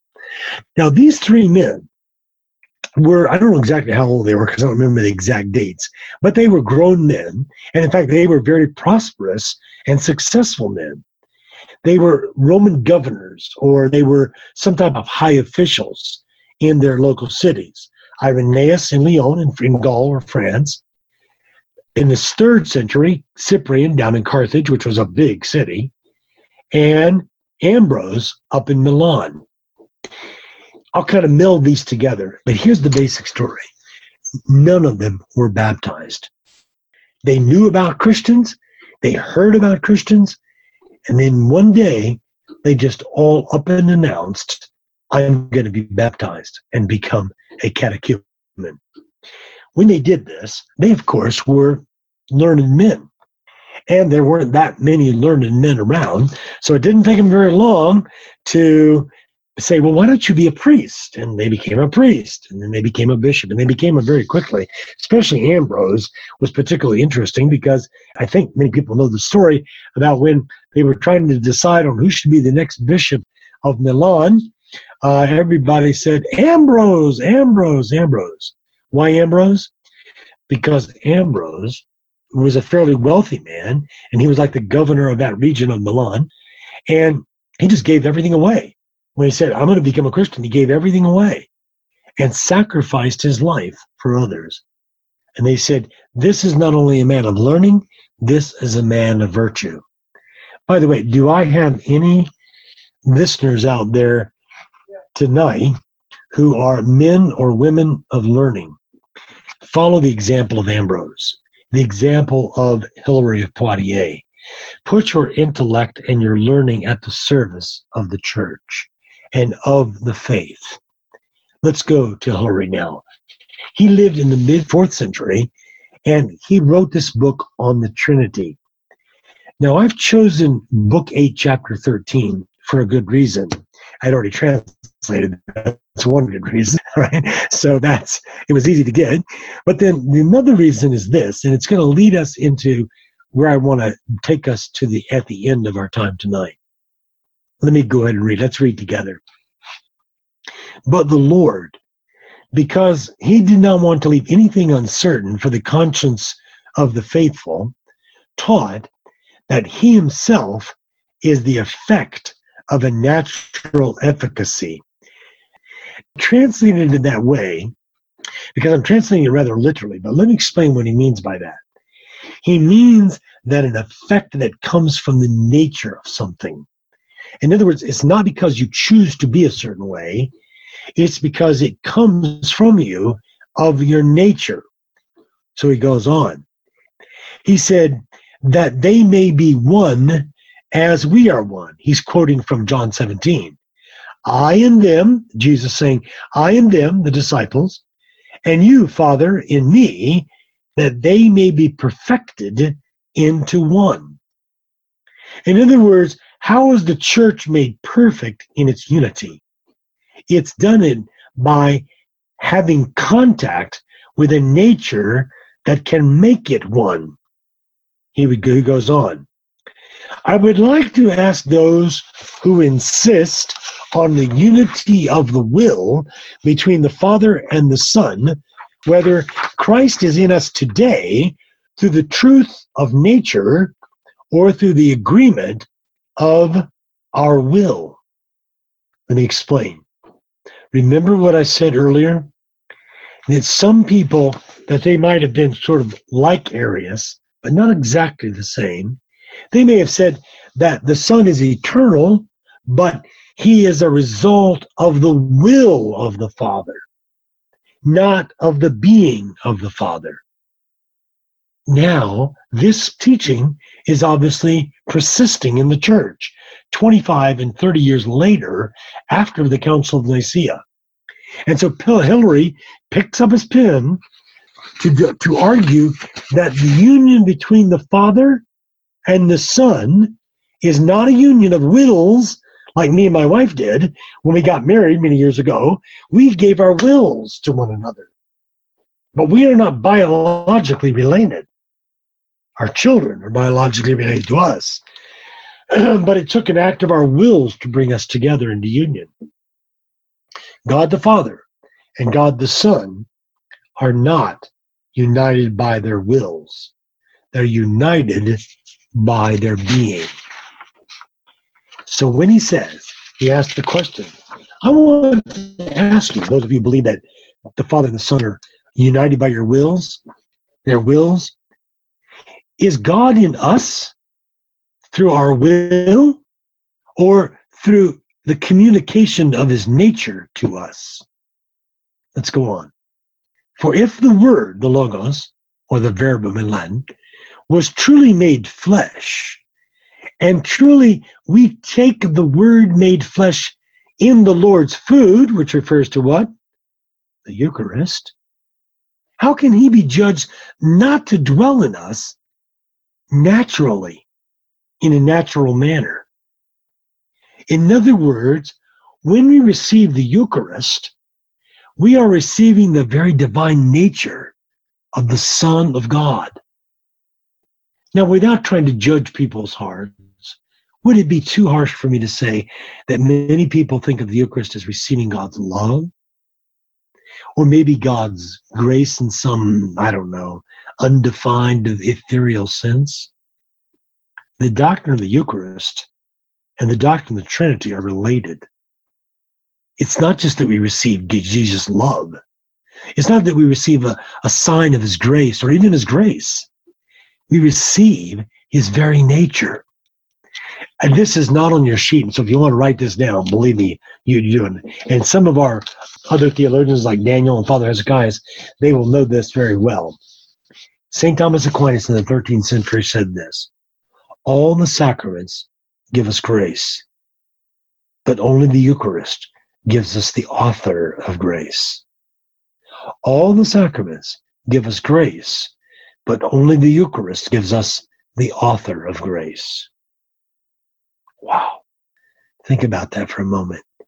In this greatest sacrament, in this, as Thomas called it, sacramentum sacramentorum, the sacrament of the sacraments. That's like the Song of Songs, the greatest sacrament. What do we receive? We receive the very divine nature through, through the human nature of Christ. By receiving his body and blood that communicates with that divine nature through his person, we receive that divine nature into us. Let's go on with the quotation. He who assumed the nature of our flesh uh, now is born a man with our nature inseparable from himself. He also joined the nature of his flesh to the nature of eternity under the sacrament of his flesh communicated to us.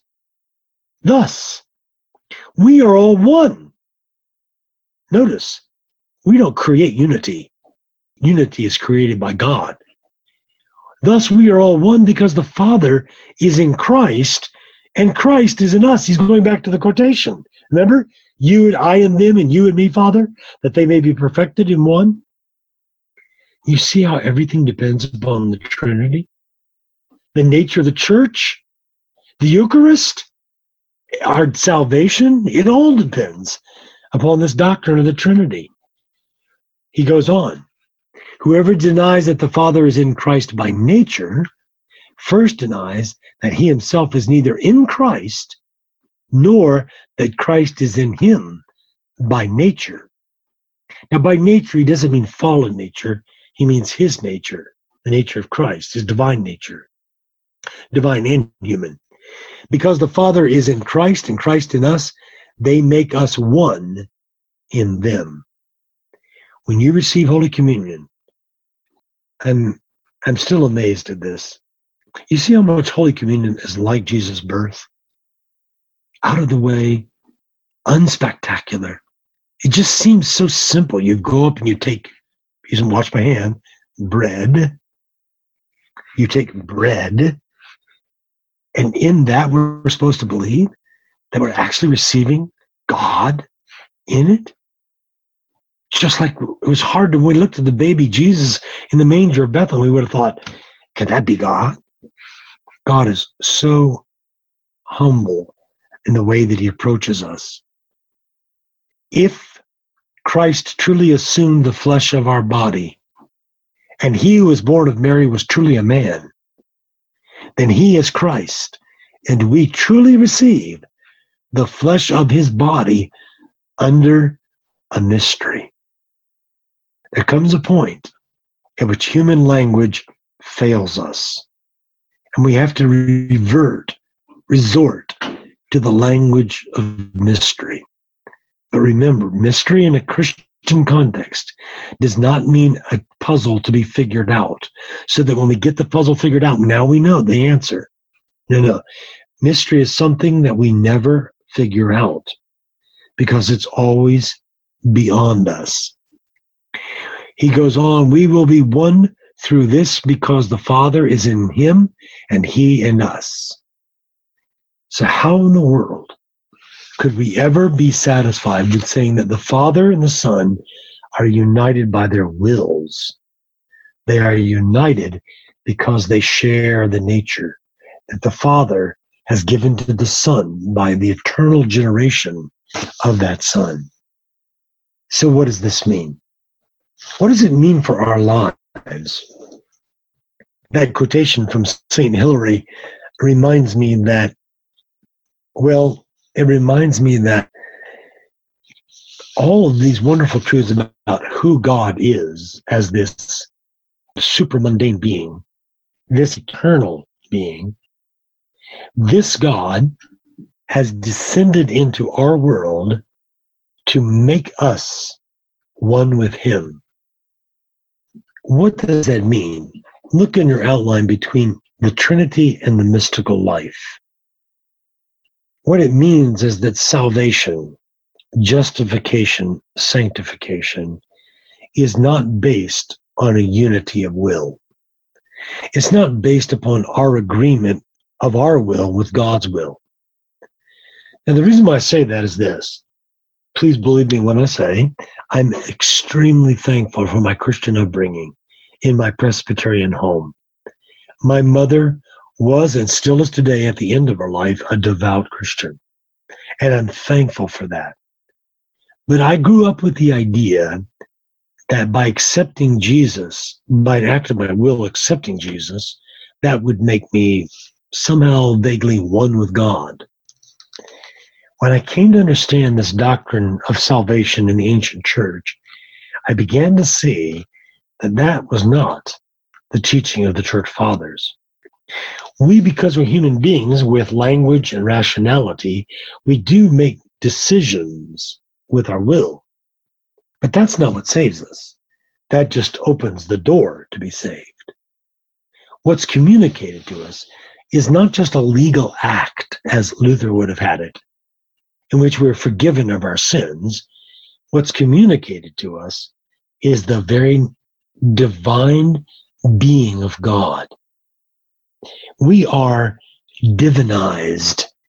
We are deified not to become God. And that's where our Protestant brothers and sisters misunderstand. It's because they think we're talking about some kind of pantheism. It's not that at all. We'll always be human, even in the eschaton, when Christ returns and consummates history. But our nature will be something like what happened to Jesus or what he showed on the Mount of Transfiguration. We will be so indwelt by the presence of the Trinity that we will, as it were, emanate this being of God out of our human nature. And one thing we can be sure that will be supreme happiness. There's nothing that can compare in this life. I retired from teaching university a few years ago, and uh, I got called to teach a an occasional theology class at the local Catholic high school. So they said, Well, can you stay a few days? I said, Sure. And then they said, Well, can you stay a couple of weeks? I said, Okay. And then they said, Can you stay the rest of the semester? And I said, Can you stay the rest of the year? And they said, Can you come back next year? You know what? Yes, it's been a transition, I have to admit. Okay. They're 16 years old and all that. But you know what? I was explaining to them today why Christians can never be Marxist. They think that's kind of strange. But you know what I was basically teaching them? I was teaching them why Christians don't believe in an earthly utopia. And that's what Marxism teaches, that there's going to be an earthly utopia. And the American left, by the way, embraces that same idea that somehow we can have this utopia, right? And the reason I was talking about that is because I've been reading St. Thomas More. That's the name of our high school. St. Thomas More's Utopia where he discusses this idea, right? And Whether it's feasible or not. And of course, if we look at the Soviet Union, we look at Cuba and all these communist nations, what do we say? of course it's not. It's because it fails to misunderstand human nature. But even more so, why is a earthly utopia not possible? Because that doesn't fulfill our destiny. Our destiny, again, to quote that famous Darth Vader, it is your destiny to be in God, to be with God. That's what it means to be saved. That's what it means to become completely holy. Holiness is not achieved by our own merits. It's the merits of Christ being infused into us that makes us worthy of God. Do you remember at the end of the Angelus prayer? That beautiful prayer at the end. Pour forth, we beseech thee, O Lord, thy grace into our hearts, that we, to whom the incarnation of Christ thy Son was made known by the message of an angel, may by his passion and cross be brought to the glory of his resurrection. You see, it's by it God infusing, pouring that grace into us of his own divine life, and that we are able to, as it were, ascend to his eternal life. This is why we must depend upon the Holy Spirit, Because in God's economy of salvation, it's the Spirit that now communicates that entire life of the Trinitarian God to us. And He does it by our prayer, by our opening our lives to Him, and He does it by the Holy Spirit's blessing on the bread and the wine becoming the body and blood of Christ. You know, I really do enjoy being a theologian and teaching theology. There's only one thing I'd like to be more, and that's a mystic. And so that's why we can look, as I've given on the outline there, look at this newly minted saint, Saint Elizabeth of the Trinity. It used to be Blessed Elizabeth. And I learned from one of my former students, who was a student at the University of Illinois. Now she's a cloistered Carmelite nun. And we communicate. And she told me about Saint Elizabeth again. I'd read it earlier, and I got a book, and I've translated a couple things. There's a beautiful in French, La Trinité que j'adore, is the book. It's a little book, and it has quotations from Saint Elizabeth.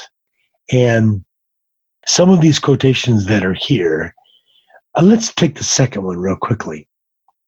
Oh, my three, my all, my happiness, infinite solitude, immensity where I lose myself. I deliver myself over to you as a victim.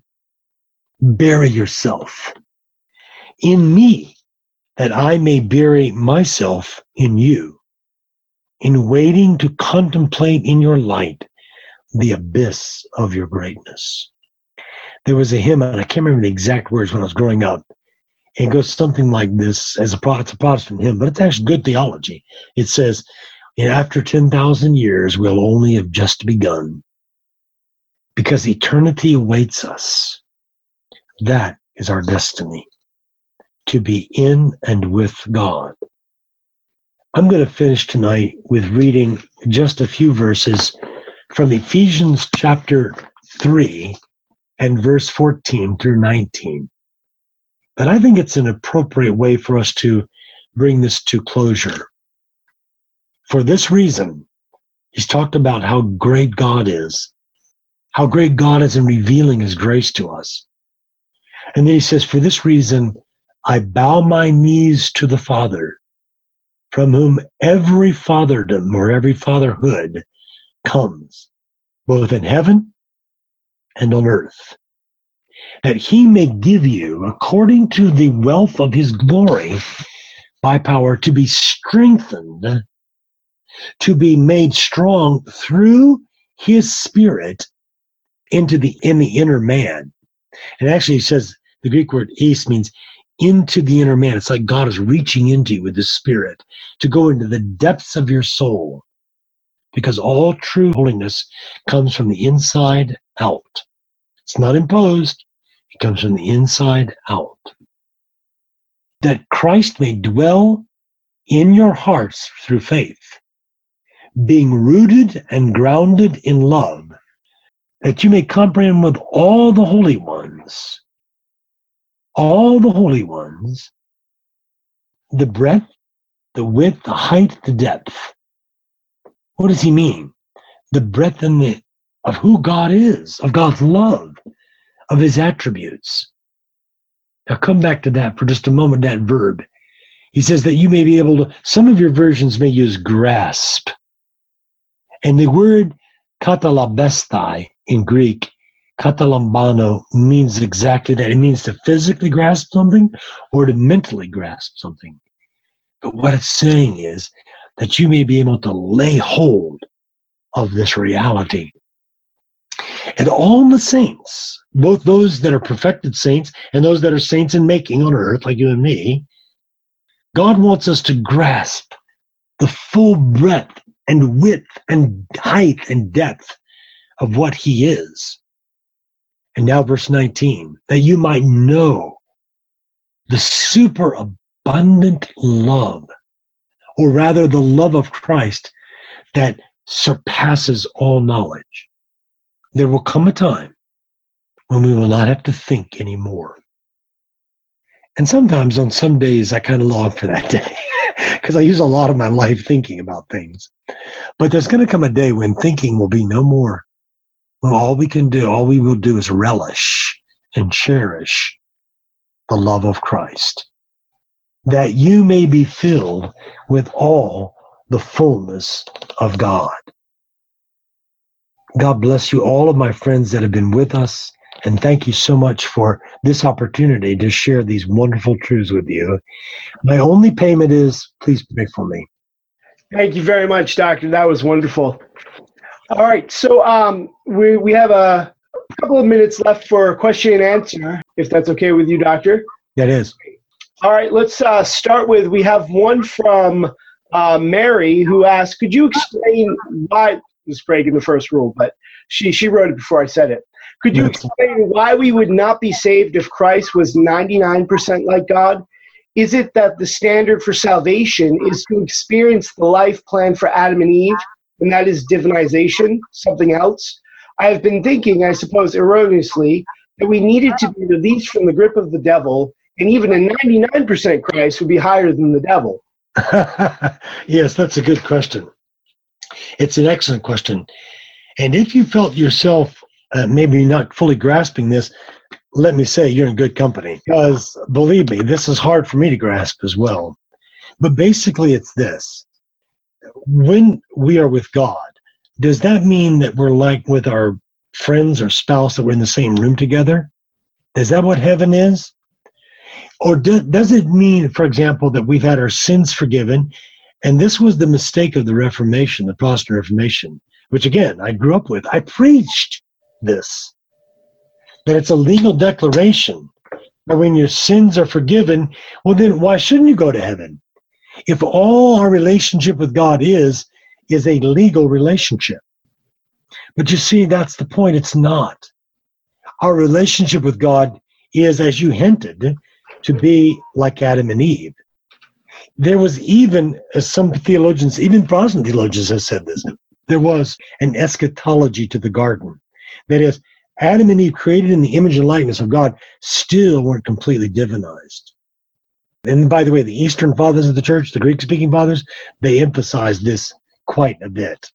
So, yes, in order for us to get back to God, we had to send someone that could take us 100% of the way there, we would never get there. I think purgatory must be like 99%.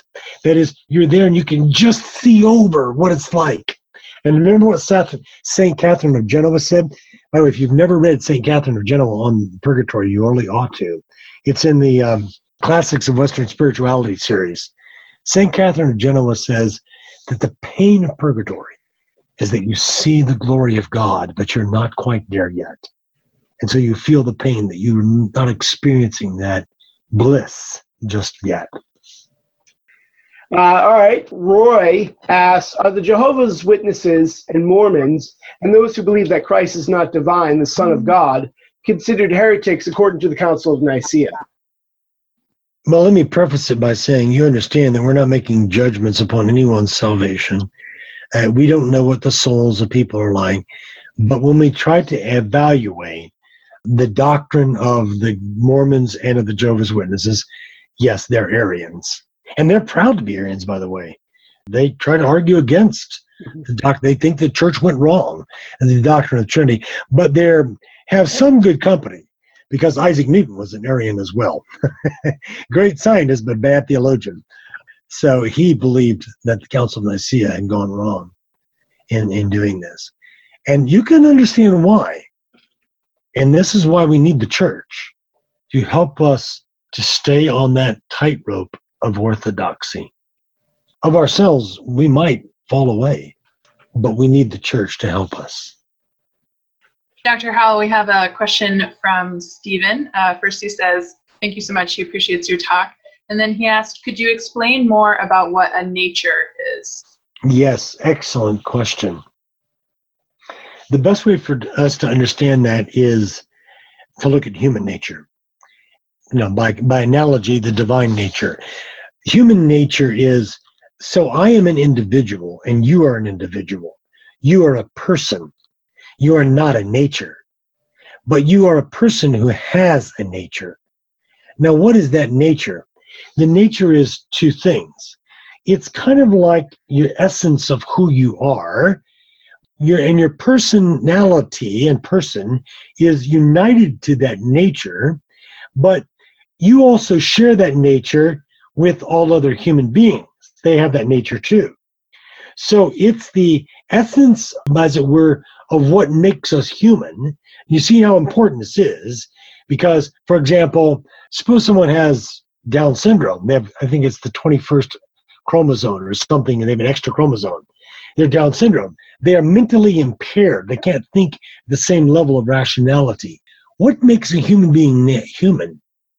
Or what about the child that's born with um, what's the word microencephaly? I think it's called. You know, where they have a small brain. Are they human? By the way, the secular thinkers in our world, like Pete Singer, would say no, they're not. They can be killed. But if you believe that human beings have a nature that is a metaphysical entity, it's everything that goes into you physically, but it's more than that. It's all that coming together as like a central control system. That's your nature. Let me give you uh, maybe one final way to think about it.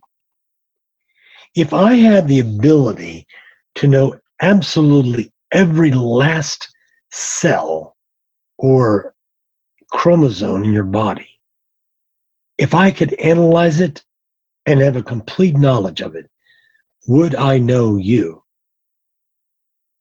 I bet you'd say, well, not really, because I'm more than that. That more is that you're a subject, a human subject, a person with a nature. Part of that nature is physical, but part of that nature is beyond the physical. And we don't exactly know, you know, what that beyond the physical is, but we know that it must be there. Because if it weren't there, you couldn't do the things that you do. Now, the contrasting philosophy is materialism, right? Philosophical materialism says you are just your brain. That's all you are. And once that's dead, you're dead. You're gone. That's it.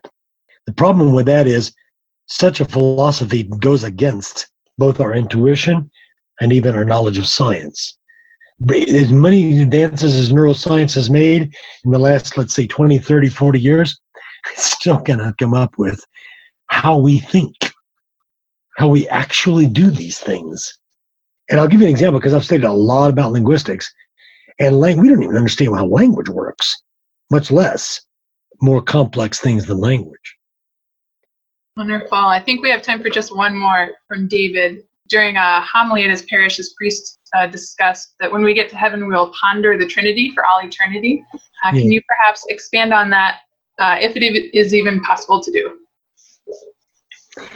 I, I think that's legitimate to say that, except the priest maybe was using the word ponder, and maybe we think of that in an intellectual sense. Yeah, I mean, who knows what heaven's like because you know, none of us here have been there, so we've never experienced it what maybe he was saying was we'll be able to explore the mystery of God as Trinity and never be able to come to the bottom of it. And if that's what the priest meant, then that is certainly true. We'll never be able to come to the depths. I mean, we can't even understand the depths of the Eucharist, and that's got some physical manifestation about it. How could we come to the depths of who God is? But what we know is that it won't matter because we will be in God and He will, to use the human analogy, like I love to do, I get no greater joy than to hold one of my grandchildren in my arms and bring him into my embrace. And that's what God does to us. He'll bring us into his embrace. And even the joy of, like what Jesus said, John 17, to know the only true God. That's eternal life. We get a taste of that in the Eucharist. God is placing his arm, Jesus is placing his arms around us and saying, Let me take you into the eternal embrace of God. That's what the Eucharist, that's why it's so important in the life of the church. Great. Thank you very much, Doctor. Uh, I know I speak on behalf of all of us here at the ICC and all the participants for tonight that was very wonderful, and thank you so much. We hope you enjoyed this presentation from the Institute of Catholic Culture. If you'd like to learn more about the mission of the Institute and how you may become a part of this important work, please visit our website at www.instituteofcatholicculture.org or call us at 540 635 7155. And may the glory of Christ Church be ever more manifest upon the earth. St. John the Evangelist, pray for us.